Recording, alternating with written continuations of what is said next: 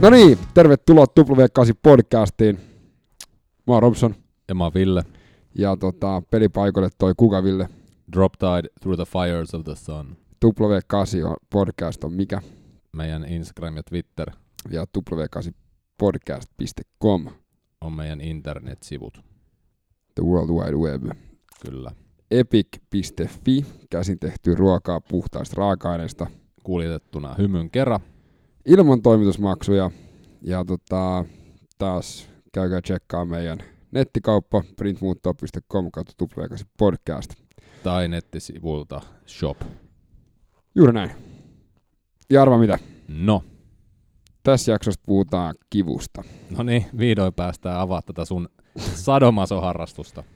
No ei, no ei, ei, vaikka mulla on ollut kyllä jäätävämoiset kiput tänään, mutta tota, ei. Tämä meidän vieras osaa poistaa kipuja, eikä aiheuttaa. Juuri näin. Eli tervetuloa selkävaivojen poistaja, kiropraktikko Samu Ruoppa. Kiitos, kiitos. Mikä, mikä on ollut sun intohimo pienestä asti? Laskettelu ja eläminen. Joo, loistavaa. Millaista, tota, mill, millaista elämää? Aika aktiivista voisi suoraan sanoa, että ei siinä nyt mitään sellaista kauheat elämän ohjetta ole, että, tai semmoista niin kuin punaista lankaa, mitä seuraavaa. Vähän niin kuin tekee kaikkea, mitä tykkää ja mieli te, niin kuin haluaa. Ja missä vaiheessa laskettelu tuli messiin? Aika pienenä, olisikohan mä ollut joku kolme, neljä varmaan, kun mä sain ensimmäiset sukset ja siitä se sitten lähti. Oliko Niin, sano vaan. lasketteliko koko perhe vai laitettiinko vaan sun elämänhalu yhtäkkiä suksien päälle, että, että puretaan se energia johonkin suuntaan? Ei, kyllä, kyllä koko perhe lasketteli. Että tota, mä oon nyt nuorin kolmesta veljeksestä, niin siinä sitten tultiin niinku perässä, perässä sinne rinteeseen. Ja, Oli valmiit ladut. no niin ja näin, en mä tiedä miten nyt valmiit ladut rinteessä. Missä tämä on tapahtunut? Oiskohan ollut, jos se nyt ihan väärin valehtele, niin mä muistan ainakin jotain pienestä levillä. En, en muista, että onko se ollut ensimmäinen paikka, missä on laskenut, mutta pohjoisessa ja sen jälkeen niin kuin Etelä-Suomessa aloitellut Nuuksiossa. Swing Hill. Swing Hill, vanha kunnon FK. Joo, joo, joo, joo. Siellä. Klassinen, klassinen. Sähän oot kans Robson lasketellut, että oottekohan te törmännyt. No, mä oon lasketellut paljon Talmassa. Talmas mä oon käynyt muutaman kerran silloin jibbailuaikoina, mutta tota, Joo. muuten on ollut kyllä ihan tämmönen tunnollinen kepinkiertäjä ja rinteen ulkopuolen etsiä. Mutta se, se eikö se muuttunut ihan niinku jossain vaiheessa niinku ihan ammattitouhuksi? No siis joo, sinne päin se sitten niinku pikkuhiljaa suuntautui, että se lähti ihan ratakouluista ja siitä että pidi hauskaa ja mä olin aina vähän semmonen, kuljin veljen niinku perässä siinä ja se oli ehkä sanotaan nuorempana pikkusen innokkaampi laskemaan ja kilpailemaan ja mut sit pistettiin sinne messiin ja en mä siitä niinku ottanut pahakseen yhtään, tykkäsin siitä, mutta mua, mä, mä olin aika kuuluisa siitä pienenä, että mä saatoin vähän laulaa siellä, kun mä laskin. Että se oli se mun niinku elämän nautinto siinä kohtaa vielä. M- miten sä lauloit? Ei kuule mitään kärryä. Siitä joutuisi ehkä soittaa puhelua tonne Fajalle ja kysyä, että mitähän biisejä ne oli. Että Mutta onko se selvi, tai tuliko se mukaan ihan sitten a- aikuisiellekin se laulaminen? Että no ei se kyllä tullut tätä, että se oli ehkä enemmän sellaista, että jammaili biisejä siinä kun lasketteli, että muuten ehkä saattoi ottaa se vähän enemmän niin kuin tosissaan silloin junnuna, mutta sitten sen huomasi, että tähän alkaa vähän kulkea, niin sitten siitä lähti semmoinen, sanotaanko ura ehkä aluilleen. Niin, että se ura ei jatkunut sit, mitä mä aikaisemmin tästä puhuttiin Populuksessa tuossa 24-7 karaoke-klubissa. Joo, ei, ei se kyllä jatku. Kyllä sitä aina silloin tällä ehkä törmää johonkin karaokebaariin ja saattaa tarttua siihen mikkiin, mutta se on aika harvoin onneksi muita ajatellen. mä yleensä laulan, kun mä yksin ajan pyörällä ja keskellä jotain inkoa karjaa väliä siellä, niin Eikä ollut tullut levydiiliä vielä. ei ole vielä tullut ketään. Okay. En tiedä, kuuliko Samu mun laulua ikinä toissa kesänä. Että Voi olla, että kuulinkin. Voi, voi olla, että mun suu kävi niin paljon siellä takana, että ei siinä kyllä ehkä lauluun kuulu tai edessä. Että. se, on, se, se on hienoa, että moni muukin on löytänyt tämän laulun tai ja onneksi sitä ei kukaan saa kuulla. Näinpä juuri. Miten tota, äh, sitten kun äh, sä oot Swing Hillissä Nuuksiossa, niin sehän ei ole kyllä kovinkaan iso mäki. Eihän se mikään iso mutta se on tosi hyvä. Joo. Sehän on profiililtaan ihan täydellinen treenauspaikka.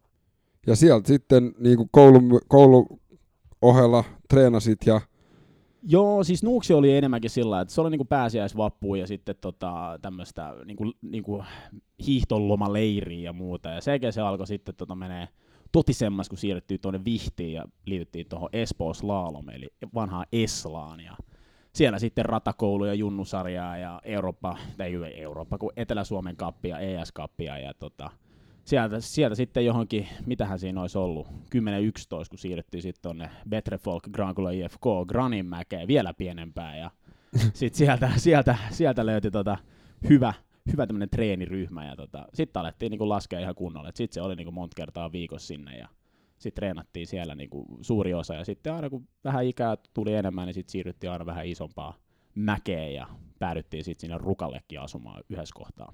Ja mikä tämä laji tarkalleen on?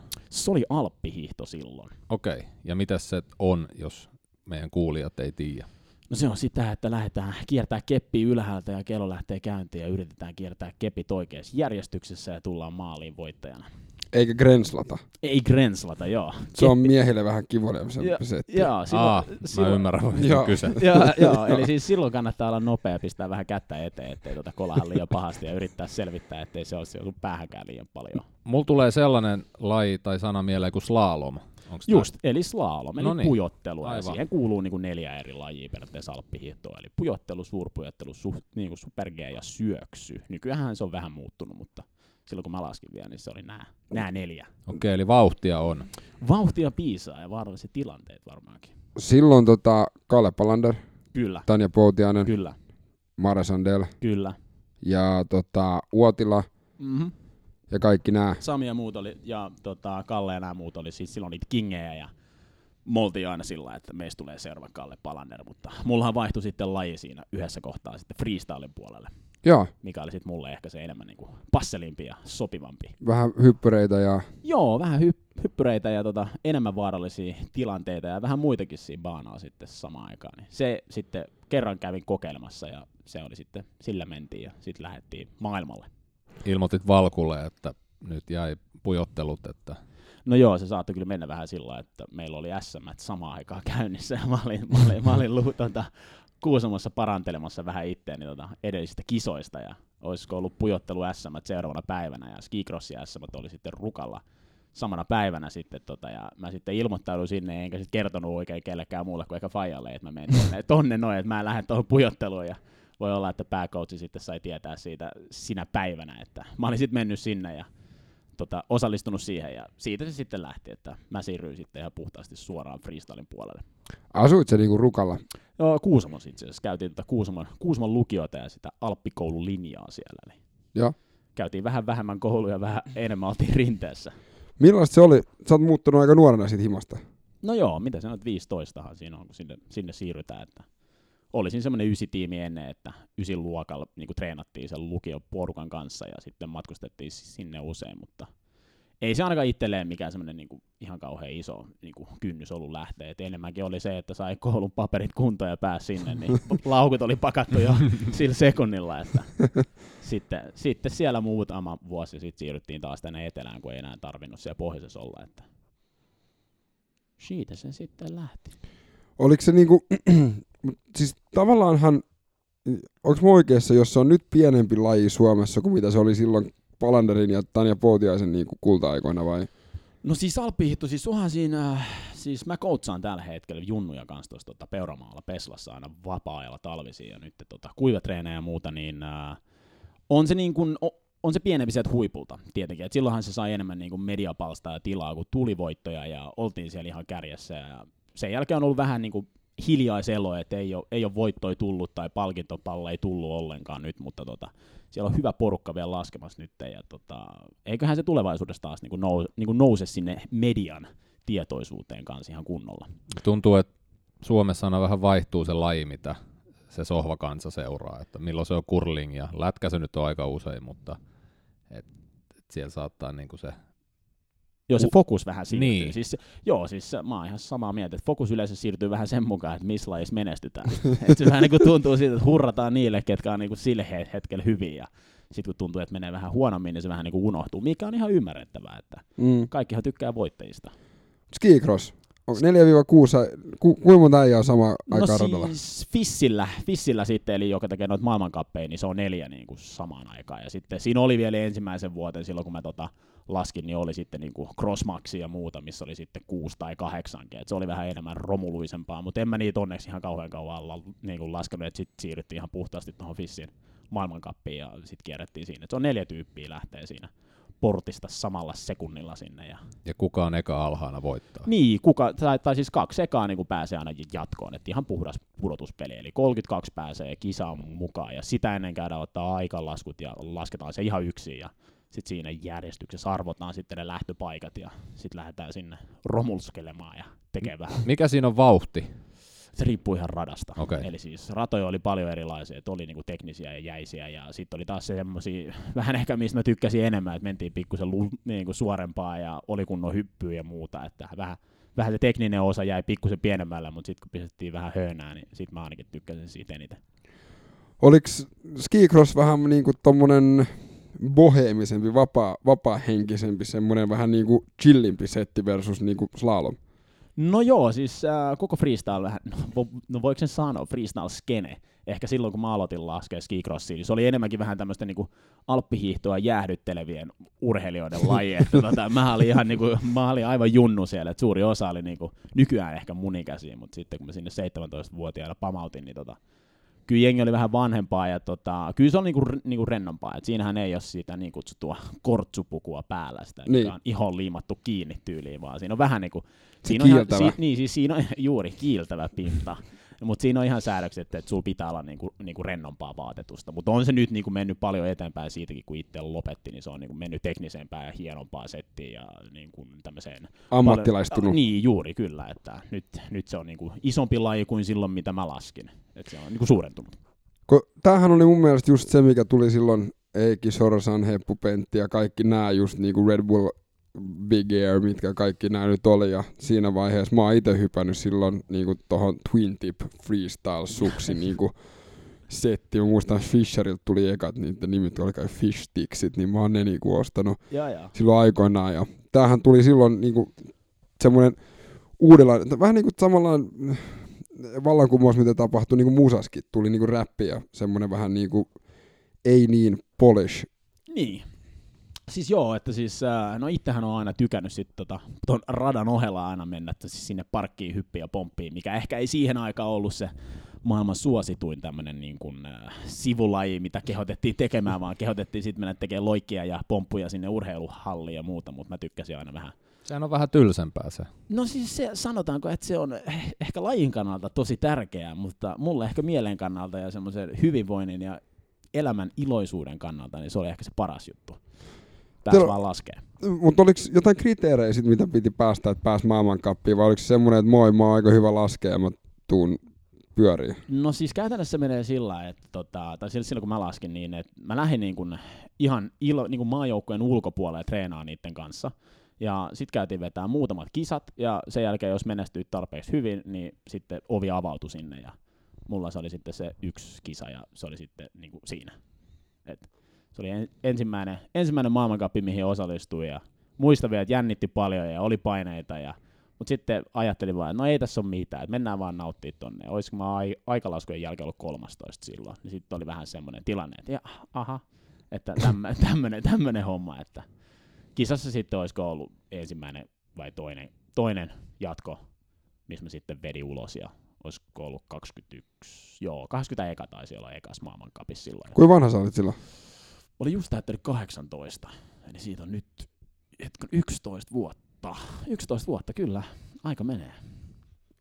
Ja miten pitkään sä pyörit siellä?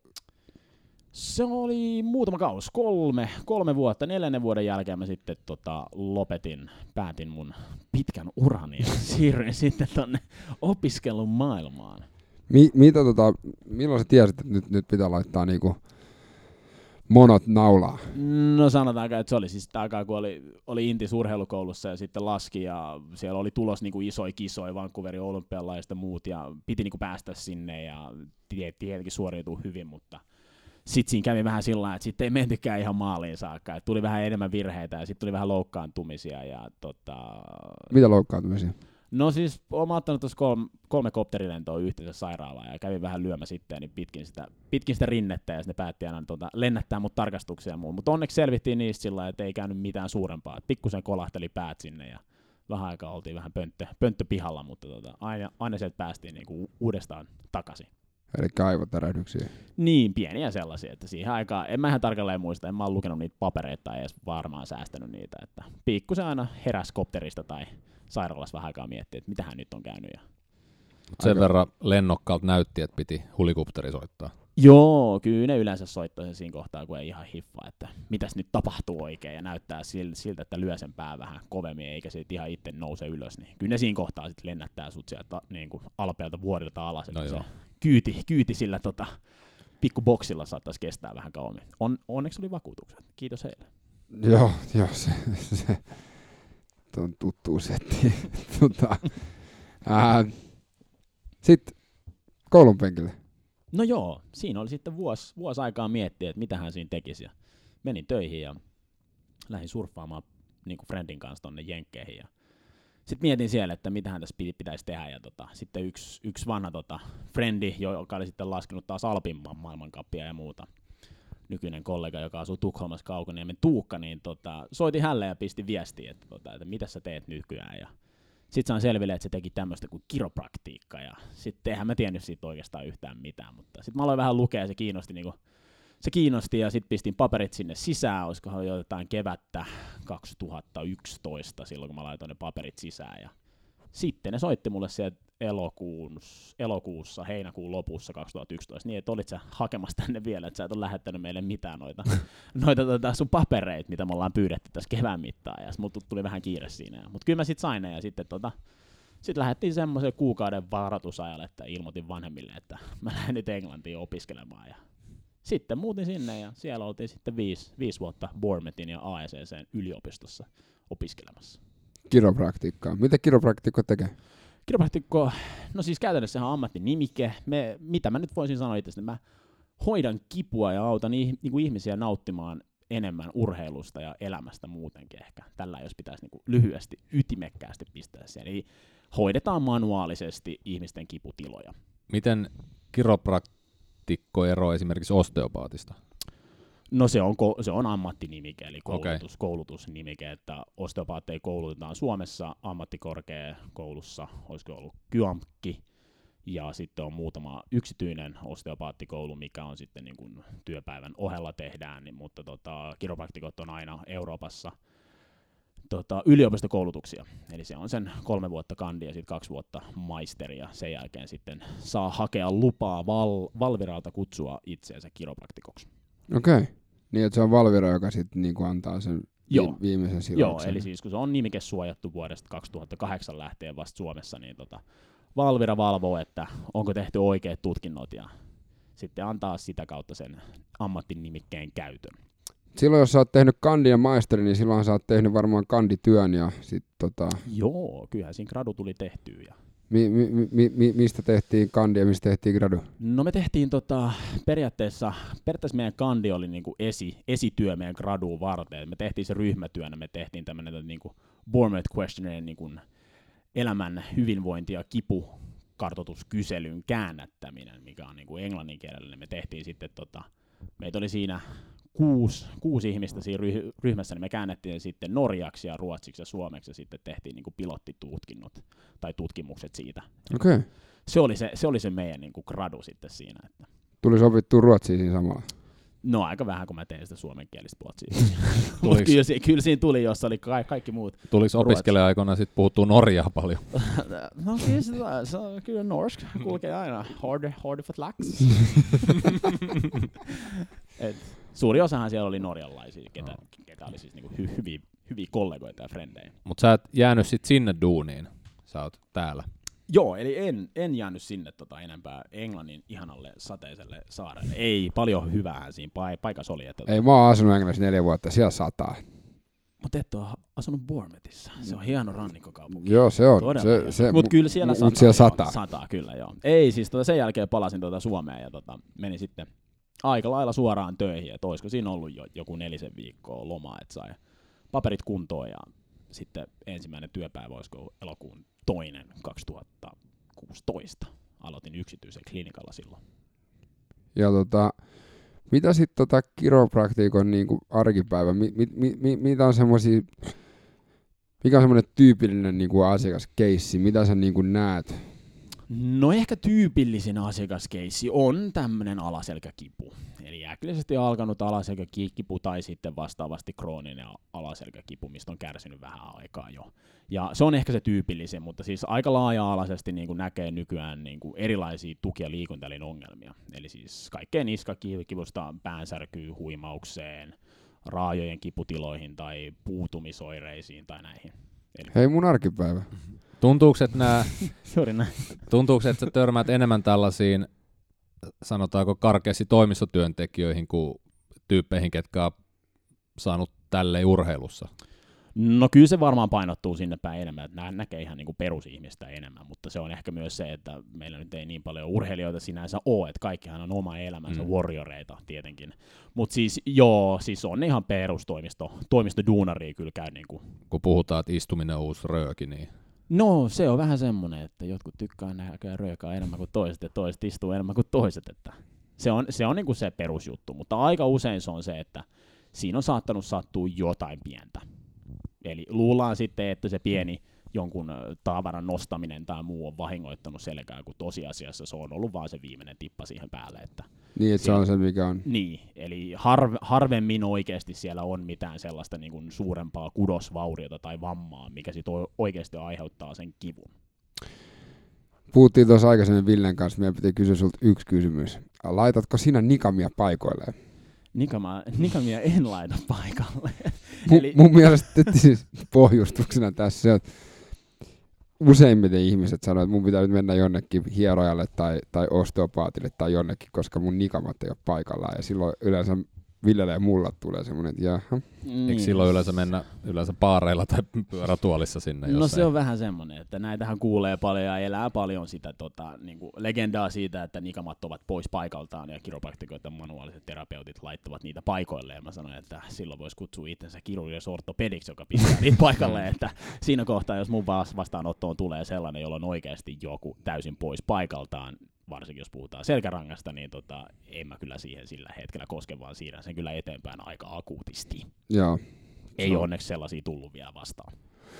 Mikä, tota, mikä on sulla, ihmiskroppahan on aika laaja niin kuin setti, mikä sulla on niin kuin kiinnost, mikä on kiinnostavin niin kuin Kiinnost... aihe, aihe?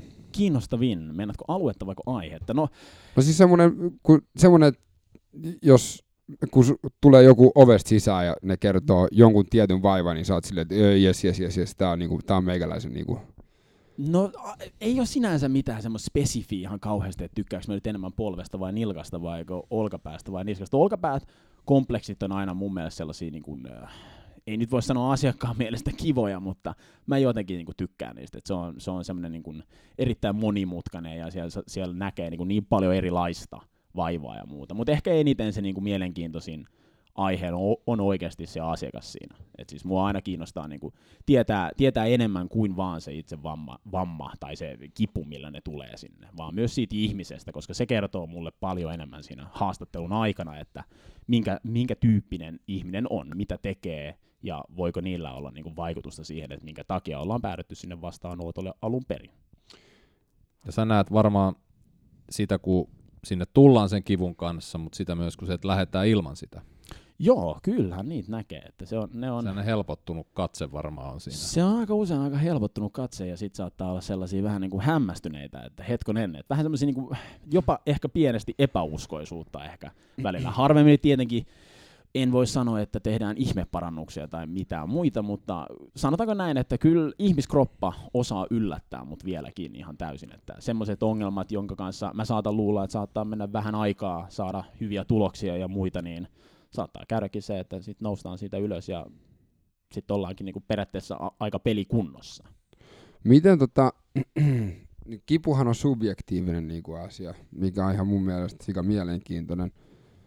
Niin millä tavalla sä lähestyt sitä asiakasta? Millä tavalla sä niinku kysyt? Mikä on niinku sun metodi? Yleensä sanotaan, mulle se on aika usein sanottu ykköstä kymppiä kipuja ja niinku näin, mutta onko sulla joku tietty No oma joo, touchi? toihan on aika standardi toi, että kysytään se niinku kipu, kipuasteikko nollasta kymppiin kymmenen, se pahin kipu nolla, ei yhtään kipua.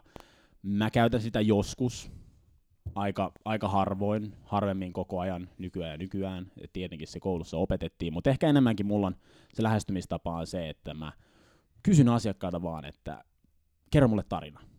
Et kerro mulle alusta niin kuin alkaa, että miten tämä on alkanut ja muuta. Ja sitten mä annan sen niin kuin puhua siinä. Että mä yritän olla keskeyttämättä, koska usein siinä tulee se, että ihminen kyllä kertoo, jos sä annat sille sen pari minuuttia aikaa vaan puhuu, niin sieltä tulee paljon storya. Ja se kertoo mulle paljon enemmän kuin se, että mä rupean kysyä niin spesifejä kysymyksiä heti alussa. Koska Niin se lämpenee siinä. niin, se se- kertoo, se kertoo sen oman, niin kun, koska kipu on, niin kuin sanoin, että se on subjektiivinen asia ja kipu on mulle aina, se on aina kokemus. Se on aina kipukokemus. Eli Oh. mä haluan kuulla sen kokemuksen siinä, kuin sen, että tähän sattuu ja asteikolla seitsemän. Se ei anna mulle Se kliini- kliinikkona oikeastaan juuri mitään. Joo. Sillähän on myös iso merkitys, miten sen kivun kanssa elää. Että Niin, juuri näin. Ja se on ni- nimenomaan osa sitä niin kuin kipukokemusta. Eli sen jälkeen mä saatan just lähes tätä kertoa asiakkaasta riippuen siitä, että mikä, mikä ongelma on kyseessä, mutta jossain kohtaa yleensä kerron, kerron kivusta sen, että kivun ainoa tarkoitus on vaan suojella. Eli se on ihan normaali osa, se on ihan normaali tunne, mitä kaikkien pitää kokea. Eli ilman, ilman kipua niin me ei pystyttäisi elämään ihmisinä. Eli niitähän on ja lapsena se oppii aika helposti, että mikä sattuu ja mikä ei. Että hyppäät puusta alas, se sattuu. juuri näin. Seuraava kerralla mietit kaksi kertaa, että pitäisikö. No juuri No, näin. Siellä, silti siellä on silloin ollut tämmöinen klassinen mekaaninen ärsytys, jos, jos olet päättänyt hypätä sinne. Mutta kun niitä on niin paljon erilaisia, eli kipu on enemmän niin kuin biopsykososiaalinen asia, eli, eli se kokemus, se on, se, se on sen asiakkaan oma henkilökohtainen kokemus, eli toisen kipu ei ole verrattavissa toisen kipuun, vaikka olisi saman alueen täysin. Siksi mä oon sanonut, että kipu on paras opettaja. Kipu on, kipu on erittäin hyvä opettaja. Kipu on sellainen, mitä mä yritän sanoa, että sitä kannattaa kuunnella. Se kertoo mielettömästi informaatiota itsellesi, mutta se on, se on kans taito kuunnella omaa kipua ja kehoa. Mä luulen, että tai ainakin mua vie kiehottaa kestävyysurheilusta, missä me ollaan tässäkin podcastissa puhuttu jonkin verran, on kun se on sellaista tietyllä tapaa, tai mun mielestä parhaimmillaan sitä hallittua kipua. Niin, Sulla on Pain om- management. Kyllä, sulla Kyllä. on siinä omassa kärsimyksessä täysin, kun sä ajat fillaria vaikka tollasta sisällä, kyllä, niin sä voit lopettaa sen ja sekunnin päästä ei tunnu enää miltään. kyllä. Tai sä jatkat niin kauan kuin on sovittu ja kestät sitä kipua. Nimenomaan, siis kipuhan on, niin kuin, sitä voi olla niin kuin ihan tervettä kipua ja sitten on myös olemassa sitä vaarallista kipua. Joo, siis nyt kaikille kuulijoille, niin kuin, mä oon yleensä sanonut, että kroppa on aika viisas, mutta se on se pää, mikä on tyhmä. niin, niin, siis sehän on se, että siis tämän yleensä sanon, että siis ähm, periaatteessa kivussa nopeasti, jos otetaan tämmöinen joku klassinen, klassinen esimerkki ja as, niin kuin asiakas muuta, että tulee sen niin kuin äkillisen selkäkivun kanssa sinne. Moni heistä kuvittelee, että siellä on jonkinmoinen vamma käynyt tai vaurio sinne kudoksiin tai muuta. Mutta kudosvaurio, Eli kun sä puhut kudoksesta, niin onko se lihas vai onko lihas, se niinku... jänne, kaikki Joo. nämä, mitä, mitä sinne tulee, hermot, kaikki nämä, niin tota, harvoin kipu itsessään pystytään suoraan korreloimaan niin kuin tuohon kudosvaurion määrään. Eli kudosvauriota voi olla ilman kipua ja kipua voi olla ilman kudosvauriota. Eli se on niin kuin se, äm, eli kipu on periaatteessa ainoastaan ai, ai, niin kuin aivoissa meillä. Eli Joo. silloin, silloin sulla tulee vaan niin kuin kehosta sähköisiä signaaleja niin kuin aivoihin. Ja se Hermoja pitkin. Kyllä, ja sen jälkeen sun niinku aivot päättää ja muokkaa sitä kipua.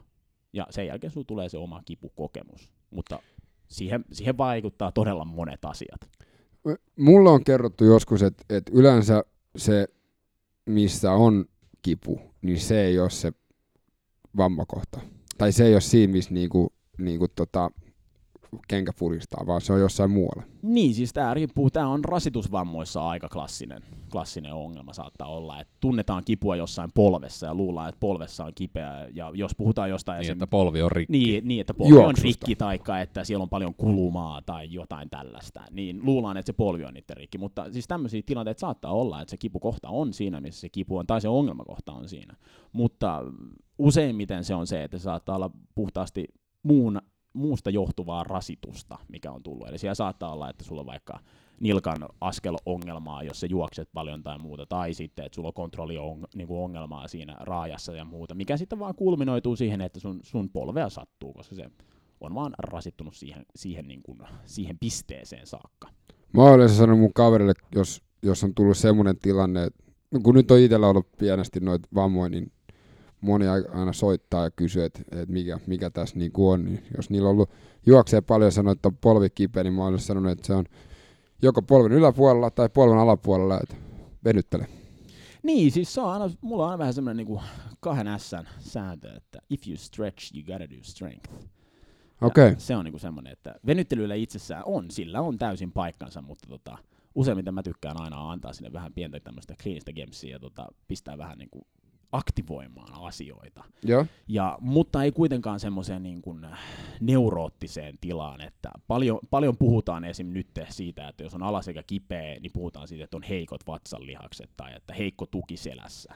Ja sitten kun määrätään niitä koretreenejä kauheasti, niin ihmiset saattaa tehdä niin kuin neuroottisuuteen saakka niitä, keskittyä siihen koreen ihan mielettömän niin kuin tarkasti. Se on ihan, se on ihan niin kuin tämmöinen perusjuttu, mutta ehkä se, että tämän takia mut kysytään aina aika usein se, että no mikä on se laji tai se liikuntamuoto, mitä mun pitää tehdä, kun mulla on kipeä selkä, niin mulla on yleensä vastaus, että mistä tykkää, tai kysymys, mistä tykkää. Koska se mahdollisimman rento liikkuminen on niin kuin se tapa saavuttaa se, että sä pystyt käyttämään sun kroppaa oikein. Sä pystyt rupea luottaa siihen ihan eri lailla, myös niin kuin tajunnan alaisesti, että sitten tota, niin kuin tämmöisellä tasolla, mitä sä et huomaakaan. Ja tuollaista liikuntaahan pystyy tekemään usein ja tekee mielellään usein. Niin, siis juuri näin. Eli silloin, silloin se kynnys myös madaltuu sinne. Tietenkin se isoin asia siinä on se, että kun on kipeä paikka, niin ihmiset ovat huolestuneita. Sehän on se suurin. Ja se, mikä mekin ollaan yritetty nostaa Villen kanssa esille, on se, että ei löydy mitään yhtä liikettä. Että se six minute abs ei välttämättä niinku johda siihen sixpackiin ja, ja, niinku, ja se ei poista sun selkäkipua eikä se poista sun polvikipua. Eikä... Joo, ei.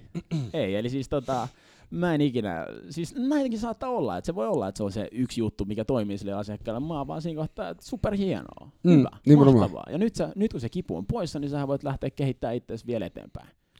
Et sä oot sitä mieltä, että se on jatkuva prosessi? Se on aika lailla jatkuva prosessi. Se on vähän kuin mikä tahansa muu, että tota, Um, kipuun vaikuttaa niin moni eri asia. Eli sulla saattaa olla huippuurheilija, joka on ihan mielettömässä kunnossa, ei mitään niin kuin löydy sinne mitään suurempaa vammaa tai että silloin kore on ihan rautainen ja timanttinen, mutta se nukkuu pari yötä huonosti, vähän alkaa stressaa siitä, tulee kisakausi, duunihommat painaa ja sitten onkin selkäkipeä. Miten, toi on mielenkiintoinen, kun sä olit huippuurheilija, niin miten paljon syötiin oikein ja nukuttiin oikein? No, se sitä voinut tehdä paremmin silloin, tota, mutta sanotaanko, että voi olla, että seurasin liikaa tota, joukkuekaverin yöllisiä iltaisia pokeripelejä netistä. Se oli silloin kova juttu, Texas Hold'em, mutta tota, kyllä se aika lailla niin kuin, nukkuminen on tullut automaattisesti silloin, että kun päivän tekee, niin illalla se siis silmät vaan lupsahtaa. Ja sitten siinä on myös se, että silloin sai nauttia täyspäiväisesti siitä urheilusta, ei ollut muuta huolta, ei tarvinnut tehdä silloin töitä tota, onneksi samaan aikaan. Ei, ei ollut semmoisia hirveästi ulkoisia stressejä, mutta kyllä se huomasi siitä, että oli mullakin ongelmia paljon, mutta en mä niistä välittänyt sinänsä. Mä, mä vaan luulin, että ne on tullut jo, jostain ja sitten oli vähän rennommin ja aika usein sitten unohtui siinä, kun lähti vaan tekemään. Kun sä puhuit tässä aikaisemmin, ennen kuin mä nauhoittaa siitä, että sä oot, sä oot nyt vähän aikaa yrittänyt saada niin kuin yhdeksän tuntia joka yö ja sä oot jäänyt siihen vähän koukkuun. Joo, me jäätiin tuossa tota, tyttöystävän kanssa vähän siihen, siihen koukkuun, että näiden äly, älykellojen muodossa, kun ne seuraa sun unen, unen tota, pituutta, niin sitten ollaan huomattu se, että tota, kyllä se kahdeksan puoli tuntia, yhdeksän tuntia, kun sinne alkaa kellottaa, niin siitä tulee semmoinen niin kuin aika lailla tapa ja se semmoinen, mi- mihin niin kuin tavoittelee. Ja Ville nyt näyttääkin tuo, yhdeksän tuntia kaksi minuuttia. Se on, se on kova. Ja siis äh, nukkuminen on oikeasti yksi ihan tärkeimmistä asioista ihmisillä. Tai sehän on se niin kuin pohja periaatteessa. Niin, siis... se, että et, kun sä nukut yhdeksän tuntia, sä oot niin kuin normaali.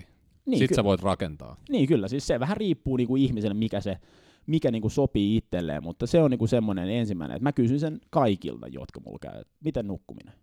Että oli, oli sitten mikä tahansa olkapää, niska, päänsärky, alaselkäkipu, toi. Mä haluan tietää, että miten sä nukut. Koska se, se kertoo paljon myös siitä, että jos ne jos ne rupeaa kertoa unesta, että se on nyt huonontunut viimeisten viikkojen, kuukausien aikana tai muuta, niin se voi paljastaa sen, että siellä on muita stressejä sitten, mitä sitten voidaan siinä vähän niin kuin sivuutella ja katsoa vähän se, että okei, että olisikohan niihin jotain keinoa. Koska usein, usein semmoinen unen, unen puute johtaa siihen, että tulee stressejä enemmän. Sitten kun on stressiä, niin me automaattisesti jäykistetään kroppaamme. Mä huomaan, että uni on sellainen, niin kuin, ainakin mulla se, mikä tämä on tämä tota, No tää Canary in a Coal Mine, tää.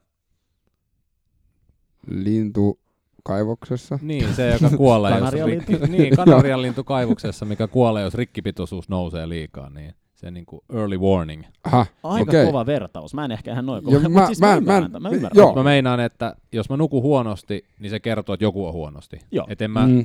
et, et en mä nuku, et, jos kaikki on hyvin, mähän nukun hyvin. Et sit jos joku on huonosti, niin se näkyy huonona unena. Niin, eli siis stressi Ja sit jos on kaksi, aiheuttaa sulle nukkumis. niin, niin, ja häi- sit jos on kaksi huonoa yötä, niin sit tietää, että nyt kannattaisi ehkä toimia, ettei tule sitä kolmatta ja neljättä ja viidettä. Kyllä, kyllä. Ja se on hel- helposti prosessi, mikä sitten jää. Eli tietenkin tässä huomaa sen aika monilla asiakkailla, että puhutaan siitä, että on niin kauhea kiire ja stressi painaa muuten, että ei ole aikaa nukkua.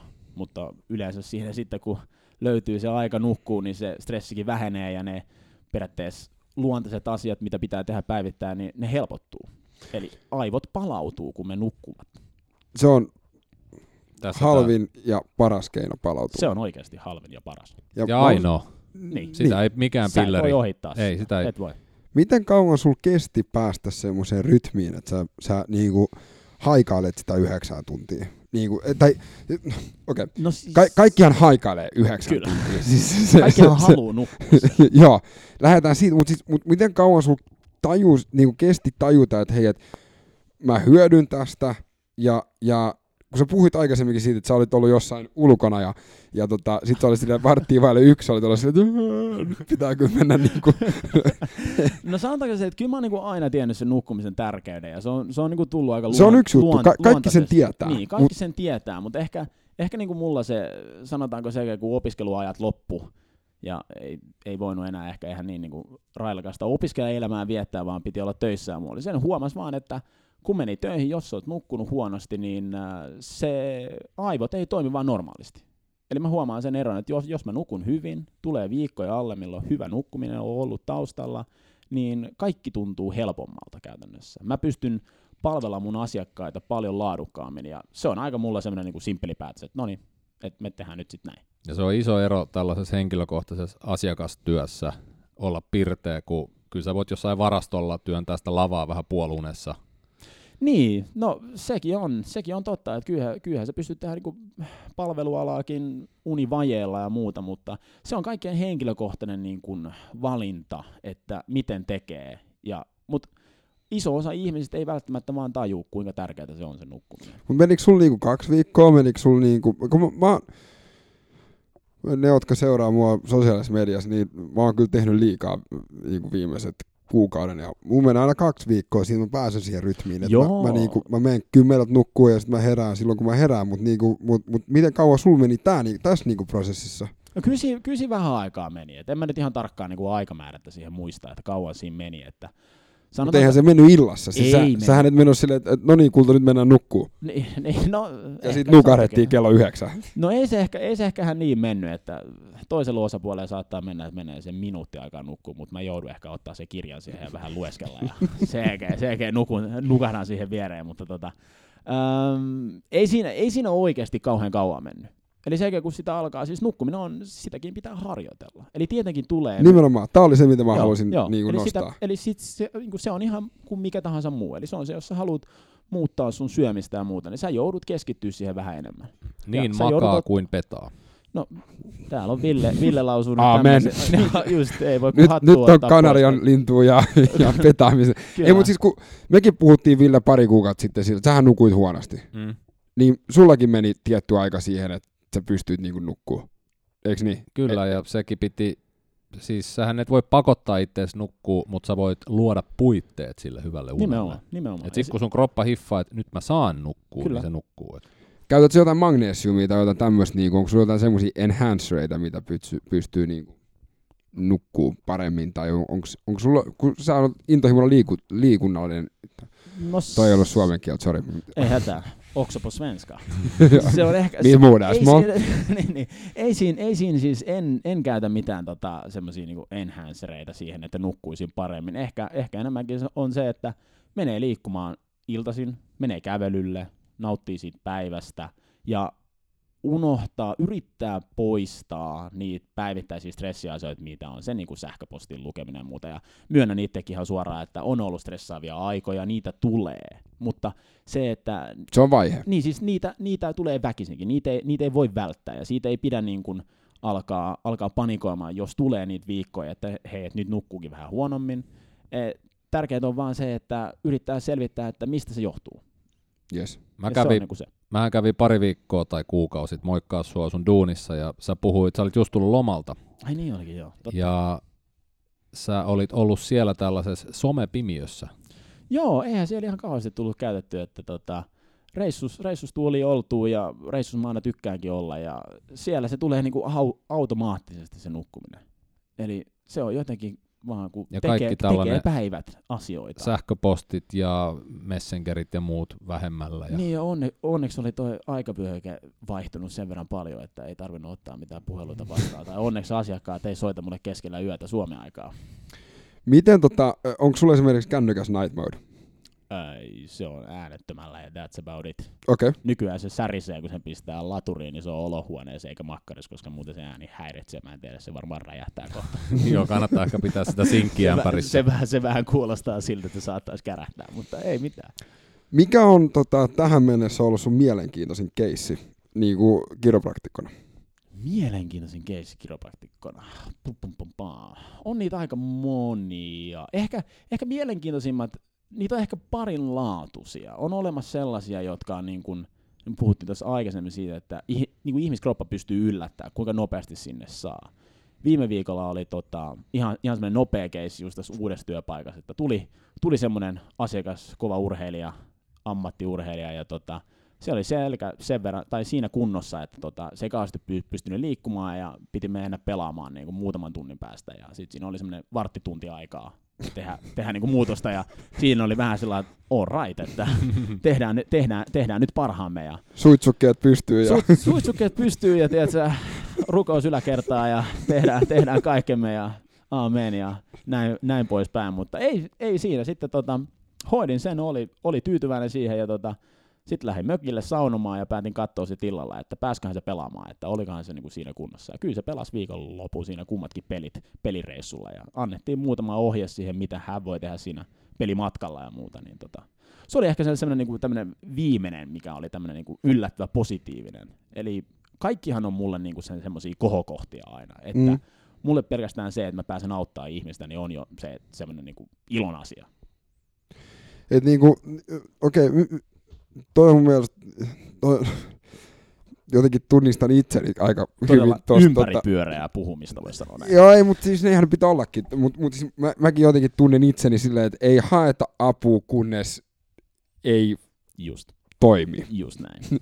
Eli siis se on, se on aika yleinen. Nyt se on pakko joo, mennä. Joo. Eli siis tullaan, tullaan silloin niin, niin sanotusti Ville, kun käyttää näitä lau, niin kuin sanontoja, niin pääkainalossa. Tää, mä olin just, mä olin, joo, joo, tä, tä, tässä mä olin niinku, joo, Joo, joo. joo. Silloin kun kanarille on tuohon kuollut jo. Joo, niin sit, niin sit mennään elvyttämään. Ja häkki kädessä, hei, Eli Joo. siis se on, niinku, se, on niinku, se on ehkä se klassisin, mitä, tota, mitä näkee, on se, että tullaan silloin, kun se ongelma on kulminoitunut siihen pisteeseen, että se oikeasti häiritsee ja pysäyttää sitä arkitekemistä. Oli sitten kyseessä ihan työnteko, liikkuminen, mikä tahansa muu, lasten lasten nostaminen, lasten nostaminen, urheilu. Siinä kohtaa, kun se äityy niin pahaksi, että sä et pysty tehdä, niin silloin yleensä ihmiset alkaa selvittää, että mitä hän asialle voi tehdä ja mistä hän on kyse. Ja- Eli onko tässä puutteena tällainen ennaltaehkäisy? No joo, käytännössä. Voisi sen noinkin sanoa. Koska tästä mä haluaisin puhua sun kanssa. Tai niinku siitä, että kun, ja mä en tiedä, jos se on suomalainen ongelma, mutta se, että no en mä mene sinne haaskaa sen aikaa, koska se voi olla, että mulla ei ole kuitenkaan ole mitään vikaa. Onko sulla ollut yhtään asiakasta, joka olisi haaskannut sun aikaa? Ei. Mä en ole itse asiassa Nimenomaan. koko ikinä kuullut tota mun vastaanotolle, että kukaan ei sanonut, että mä tulin haaskaa aikaasi. Vaan ehkä enemmänkin on tullut taas... Mä veikkaan, että ne ei sano sitä sulle. Mä, mä me, siis niinku, Joo. Siis o- voi olla, voi olla se, siis joo, kyllähän näitä tulee sitten, että, tota, että, että mulla ei ole nyt mitään. Et sen takia mä en tuu. niin. Siis mä oon sillä, että okei, hyvä tilanne. Sitten ruvetaan vähän kartoittaa sitä ehkä. Katsotaan, että mit, miten se menee. Mutta tota, joo, kyllä mä ymmärrän sun pointin siinä, että ihmiset saattaa olla myös sellaisia, että jos ei se kipu ole tarpeeksi pahaa, niin sitten ei mennä selvittämään tai hoitamaan sitä Siinähän tullaan siihen subjektiivisuuteen just, että jollekin se pienempi kipuki voi jo laukasta käynnin ja joku voi niin, mutta siis ihan tämmönenkin niin se, että et, et, et se mitä mä haluaisin nostaa esille, että ei ole mitään niin kuin kriteeriä, että sulla pitää olla niin kuin vi, viitonen ja yli, Joo, että sä pääset niin kuin vastaanotolle. Ei, joo, ei ole. Et siis, et siis urheilijoiden kanssa monesti saattaa olla sitä, että vaan tehdään sitä kehon toiminnan optimointia. Käydään Joo. varmistamassa, että se kroppa toimii. Katsotaan, että se niinku on siinä kunnossa, että sä pystyt vetämään täysiä käytännössä. Nimenomaan, että sä pystyt tekemään sun niinku ammattia. Juuri näin. Ja sitten on se, että näissä keisseissä usein on se, että taustalla on ollut joku pitkäaikainen vamma, tai saattaa olla lyhyt aikainenkin vamma, mutta halutaan, että se ei vaan uusiudu ainakaan niin pahana kuin se oli ennen. Koska Kipu on hyvä opettaja. Koska Kipu on hyvä opettaja ja se on pirun tylsää istua siellä penkillä, kun muut pelaa tai urheilee.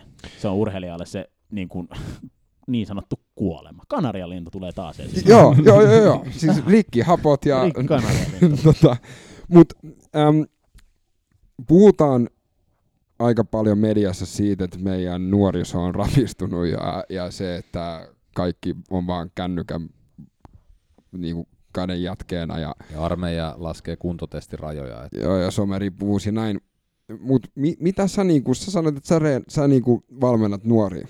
Joo, siis vapaa-ajalla tulee vähän coachattua noita rakkaan vanhan laini paras tuolla, tai parissa tuolla Peuramaalla tota, slalomissa näitä junnu alppihiihtäjiä. Mitä, tota, mitä neuvoa sulla on semmoiselle nuorelle, joka haluaisi alo- aloittaa? Valitsee lajin, mistä tykkää. Jos ei tiedä lajia, niin lähtee kokeilemaan.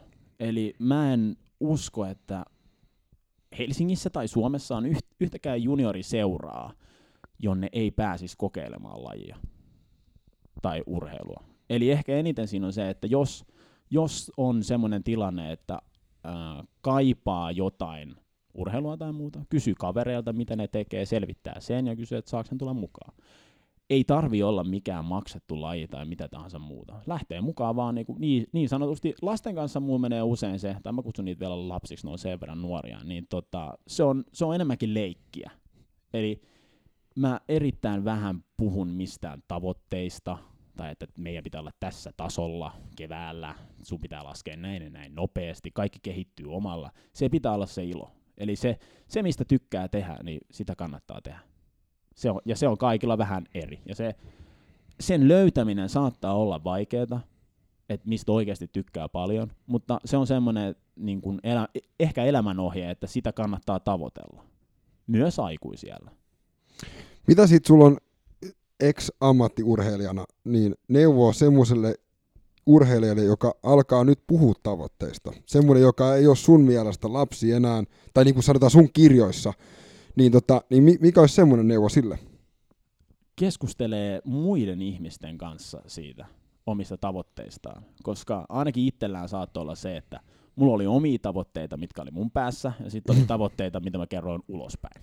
Eli oli vähän semmoinen niin kuin kaksipiippunen juttu, että tietenkin luuli, tai siis odotuksihan tulee aina paljon, kun, kun kasvetaan nuorisoikää sitten urheillaan laji ja sitten sit tulee se kilpailu tai kilpaileminen sinne niin kuin isoksi asiaksi riippumatta lajista, niin odotuksia tulee niin kuin väistämättä. Mutta ne odotukset ei välttämättä saata olla se, mitä se nuori tai lapsi itse haluaa. Eli silloin pitää vaan niin kuin uskaltaa sanoa, että että mä en välttämättä halua jääkiekossa huipulle, mä tykkään vaan pelaa lätkää. Niin eikö tämä usein tuolla just tällaista esimerkkinä vaikka tuo lätkä, että siellä on se sen lätkäfajan tota, tavoite ja sitten se junnun tavoitteet. No Eivä. varmaan lajista riippumatta näitä, nä, näitä tota, löytyy, että eletään myös sen nuoren tai lapsen kautta siitä urheilun, urheilun iloa, jos näin voi sanoa. Ja sehän nähtiin Ylen dokkarissa, mikä tuli tuossa Suomi, ur, Urheilu Suomi oli mun mielestä sen, sen nimi, tota, mikä tuli tuossa vuodenvaihteessa, niin siellä just nähtiin pari esimerkkiä, mistä se tapahtui näin. Muun muassa Jani Sievinen ja Kalle Palander itse asiassa oli siinä Joo. mukana.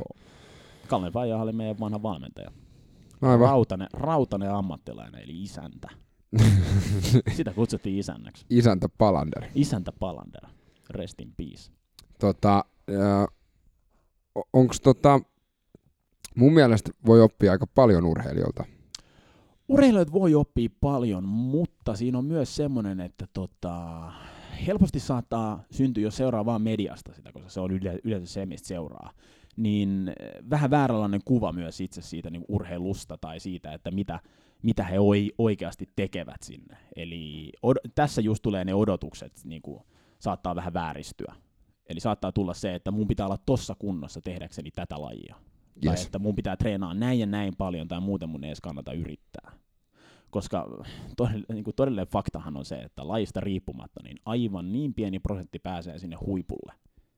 Ja se on, se on niin kuin, sitä kannattaa tavoitella, se on hyvä palo, mutta mä sanon aina, että nauttikaa siitä matkasta. Se, sitä ei koskaan tiedä, milloin se loppuu, mutta nauttikaa joka hetkestä, mitä urheilette ja liikutte ja elätte, koska se on, se on se, että jos ajattelee liian pitkälle, että no kymmenen vuoden päästä mä oon tuolla, niin sä, uno, sä unohdat sen, että mielettömän hieno käännös syntyi suksini just äsken. Mm. Ja nykyään mulla on se, että mä yritän ihan sama, jos mä oon Peuramaan laskeet tai Ranskassa Alpeella tai mistä tahansa muualla, niin jos mulla on suksi siinä, niin joka käännös voi opettaa mulle aina jo jonkun uuden asian. Ihan niin kuin pyöräily, jos mä opettelen kammen pyöritystä vieläkin, vaikka tässä on mu- muut- muutama vuosi jo vähän pyöriskelty, mutta Sulla on u- uusi intohimo. Joo, se tuli vähän tämmöisen pienenä, pienenä haasteena tuohon tota, tohon lisäksi. Kenen haaste se oli? No se oli vähän niin kuin Ville, Ville, Ville on puhunut siitä mulle vähän pidemmän aikaa, että pitäisi, pitäisi lähteä koittaa ja tekemään. Ja... Sä katsot nimittäin Villeä silleen, että mä arvasin, että se on se, niin kuin tässä se, Kanarian lintu. Ville on yksi iso vaikuttaja ollut siihen, että tota, Villen kanssa käydäänkin keskustelua myöhemmin vielä tästä harjoittelusta ja muuta siitä, mutta kyllä se, kyllä se niin kuin isoin ehkä tuli se innoste tuli siitä, että mä olin katsomassa viime, viime vuonna tuon niin kuin Lahden Ironmanin tai sen puolikkaan ja tota, se fiilis oli semmoinen vähän niin kuin paluu niihin isoille stadioneille käytännössä. Se, mm. se niin kuin meininki oli siistin näköistä siellä ja sitten nähtiin tuossa tota, tyttöystävä Faija veti sen maaliin ja sitten pieni keskustelu siinä ja sitten tuli kysymys, että eikö se ole ens, ensi vuonna sun vuoro? Eihän siinä nyt voi kieltää.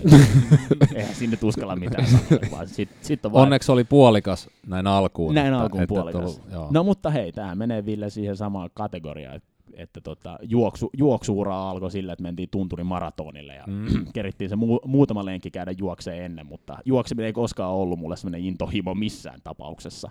Ja sitten sit, sit käytiin, käytiin kompuroimassa sekin maaliin sieltä. Mutta tykkä, mä niin tykkäsin siitä, että ennen ne suoritukset on ollut lyhytaikaisia ja saattanut toistua mon, niin kuin monta kertaa, mutta nyt sitten u- uutena on vähän tullut tämä tutkiskellaan itteensä. Ja Oletko se yllätyshullu?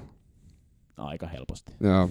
Mm. Aika helposti. Miten musta tuntuu, että täällä joka ikinen, joka tässä istuu meitä vastapäätä, on tavalla tai toisella yllätys. En mä tiedä, niilläkin saattaa olla kaksi vanhempaa veljeä sitten tai vanhempia sisaruksia. En mä tiedä, onko se jotenkin tämmöisten nuorten, nuor, niin kuin perheen nuorempien ongelma, että on helposti yl- yllytyshullu. Se voi olla, joo. Se voi olla, mutta se on hauskaa. Mä tykkään siitä. Ja toi oli hyvä, mitä sä sanoit siitä niin kuin Lahden kisan meiningistä, että tuntui, kun olisi taas siellä ammattikahinoissa. Että Joo, siis se, oli, siis se jotenkin niin kuin, se vaan sytytti mut. No, mä en ole ikinä ollut ammattiurheilija, nyt teki täysin keskinkertoinen meniä, mutta täysin sitä omaa fiilistä varten meen, niin kyllä siellä tuli sellainen, niin kuin tiedät sä, että juoksi ehkä aavistuksen kovempaa ja ryhdikkäämpänä kyllä mä näin sut silloin, kun sä juoksit, mä huusin, että hyvä Ville, niin jätkä kiristi tahtia Totta saman. kai. Joo, joo, joo, totta joo, kai. Ja sit hyytyi. Joo, joo, joo. mä mietin, että miten pitkälle toi näkee. Tulispa joku mutka, niin pääsis vähän taas löntystä. Se oli kyllä suoralla paha. Mutta kyllä se, kyllä se Iron Man siinä on tietty taso, mikä sen brändin mukana tulee. On, no, siis sehän on ihan, siis ihan selkeästi se, että come on, se on Iron Man. Mm. Kuka ei haluaisi kutsua. No joo, nyt musta tulee ehkä sitten, jos mä pääsen maaliin, niin puolikas Iron Man, mutta sitten katsotaan, katsotaan mitä tulevaisuus tuo. Se, se voi olla, että seuraavan kerran mä sitten vaan pelaan jotain, tiedätkö, pingistä. Mä olin ite, koskaan tiedä. Ne, ei, sit, ei. Mä olin itse tuota Lahdessa 2015 triatlon kisassa ja siellä oli, no ei niin monta osallistujaa kuin nytte viime tänä kesänä, niin oli 90, että vähän sellainen pienempi. Niin, niin ja nyt oli mitä? Tuhansia. 1500. 1500. Niin siinä kun mä tuun, Ainakin. tuun tota, varmaan viimeisenä maaliin, niin siellä on ainoastaan kuuluttaja ja mun kaveri. niin tota mun kaveri huutaa, että you are now Iron Man, kind of. kind of. joo, joo. Joo, ei kyllä siis. Mutta tota, sä oot hommannut pyörän ja, tai oot hommaamassa pyörän ja, ja, ja sä, sä oot vaan aloittanut triathlonin. Joo, siis sanotaanko näin, että ehkä mä aloitan sen triathlonin oikeasti sitten, kun se niin no pyörähän kello, sulla on ollut kello, jo. kello lähtee käyntiin siellä Lahdessa, että sen mä oon aloittanut triathlonin oikeasti. Että nythän, mä, nythän mä vaan tässä niinku treenailen vähän siihen suuntaan, mutta Se on ehkä se, tai sanotaanko näin, että sit kun mä tuun maaliin, niin sit mä voin niinku itselleni sanoa, että nyt mä oon aloittanut triatlonin. Joo. Eli kaikkihan, mähän voisin tuolla periaatteella, jos mä en mene kisaamaan, niin mähän voisin aloittaa minkä tahansa lajin. Mm. Mutta siis tota, se, että kun mä tuun maaliin, niin sit mä voin sanoa itselleni, että mä oon aloittanut triatlonin. Mun mielestä yksi iso aloitus on se, että kun sulla on se useamman sadan euro osallistumislippu maksettuna, niin, Silloin kun fyrkat on kiinni, niin, niin, niin sit mennään. Että. Se on, siis se on, niin, se on kans tää niinku yll, yllytyshullu juttu, että jos sä pistät siihen jotain fyrkkaa kiinni ja muuta, niin kyllä se on piru vielä pakko katsoa loppuun asti se kortti. Niin kuin, Mutta se, se, mitä mä halusin niinku nostaa esille, oli se, että et, et sulla ei ole mitään taustaa tästä. Että sä oot vaan aloittanut. Ei, mulla ei ole mitään taustaa. Siis pyöräilytausta nyt on se, mistä mä tunnen Ville, että lähdettiin siihen Rynkkebyyn, Rynkkebyyn hyvän tekeväisyysprojektiin mukaan ja siellä tutustuttiin. Ja se oli oikeasti mun ensimmäinen kerta, kun mä ajoin maantiepyörää. niin sit sä oot se, polkenut myös pari siitä. Joo, kyllä. sulla oli se kolme koko liian iso pyörä. Ja. No ei se mitään pahaa saa, kato, mutta ei, ha- ei haitanut menoa. Siinä mentiin ja tultiin. Siinä oli vähän, kato, renkaat vähän vinossa ja jarrut kulunut ja mä en tiedä, mitä ne osat siinä oli oikeasti alussa. Mutta lähdettiin vaan sinne sillä että hei, että tää kuulostaa pirun kivalta, mennään sinne. Ja sitten mä tykkäsin siitä ja se, se vai- vaihtui siihen, että no nyt mä ajan sykloa eniten. Eli sykloa siitä tulee vähän poljettua pitkiä poikia ja haettua sitä pohjaa tuohon. Oliko sulla silloin niin kuin ainoa asiana siellä, että sulla oli sun lasketteleen reidit vielä jäljellä? Ne oli jo monta vuotta sitten kadonnut. ne katoo kyllä yhtä äkkiä, kun ne treenaakaan. Sitten sanotaanko, että, sanotaanko se, että kyllä se reiteen kävi, mutta mua ei haittaa se polte. Se Niin. on hauskaa. Se on se, on, se, on, se, on, niinku, se on mentaliteetti, mitä tuossa puhuttiinkin vähän ennen. Mutta eikö toi aika luonnollinen kehityskaari, että jos nuorempana tekee vähän sellaista villimpää juttua, niin sitten siinä 30-40 kynnyksellä siirtyy tähän kestävyysurheiluun. No se on varmaan ihan totta. Siinä saattaa myös vaikuttaa se, että jos on nuorempana on tehnyt vähän villimpää ja muuten, niin on saattanut tulla niitä loukkaantumisia vähän sen ja tota, sitä kautta sit hakeutuu semmoiseen, niin kun, ei ehkä niin riskialttiiseen lajeisiin, koska sen tietää, että jos on polvi leikattu neljä kertaa, niin sitä ei enää halua leikata uudestaan kauheasti. Se Robsonhan aloitti kunnossa. skeittauksen kolmekymppisenä. Ja Joo, se on kuntoutusmuoto. Se on kuntoutusmuoto. Ja Ranteen kuntoutusmuoto. No, ja, mä oon itse asiassa nyt saanut, että mulla oli yksi karppusluista poikki, mutta tota, Okei. se on paras kipu, mitä mulla on kahteen ja puoleen vuoteen ollut. Et, No et, niin. tota, Se on se helpoin niistä.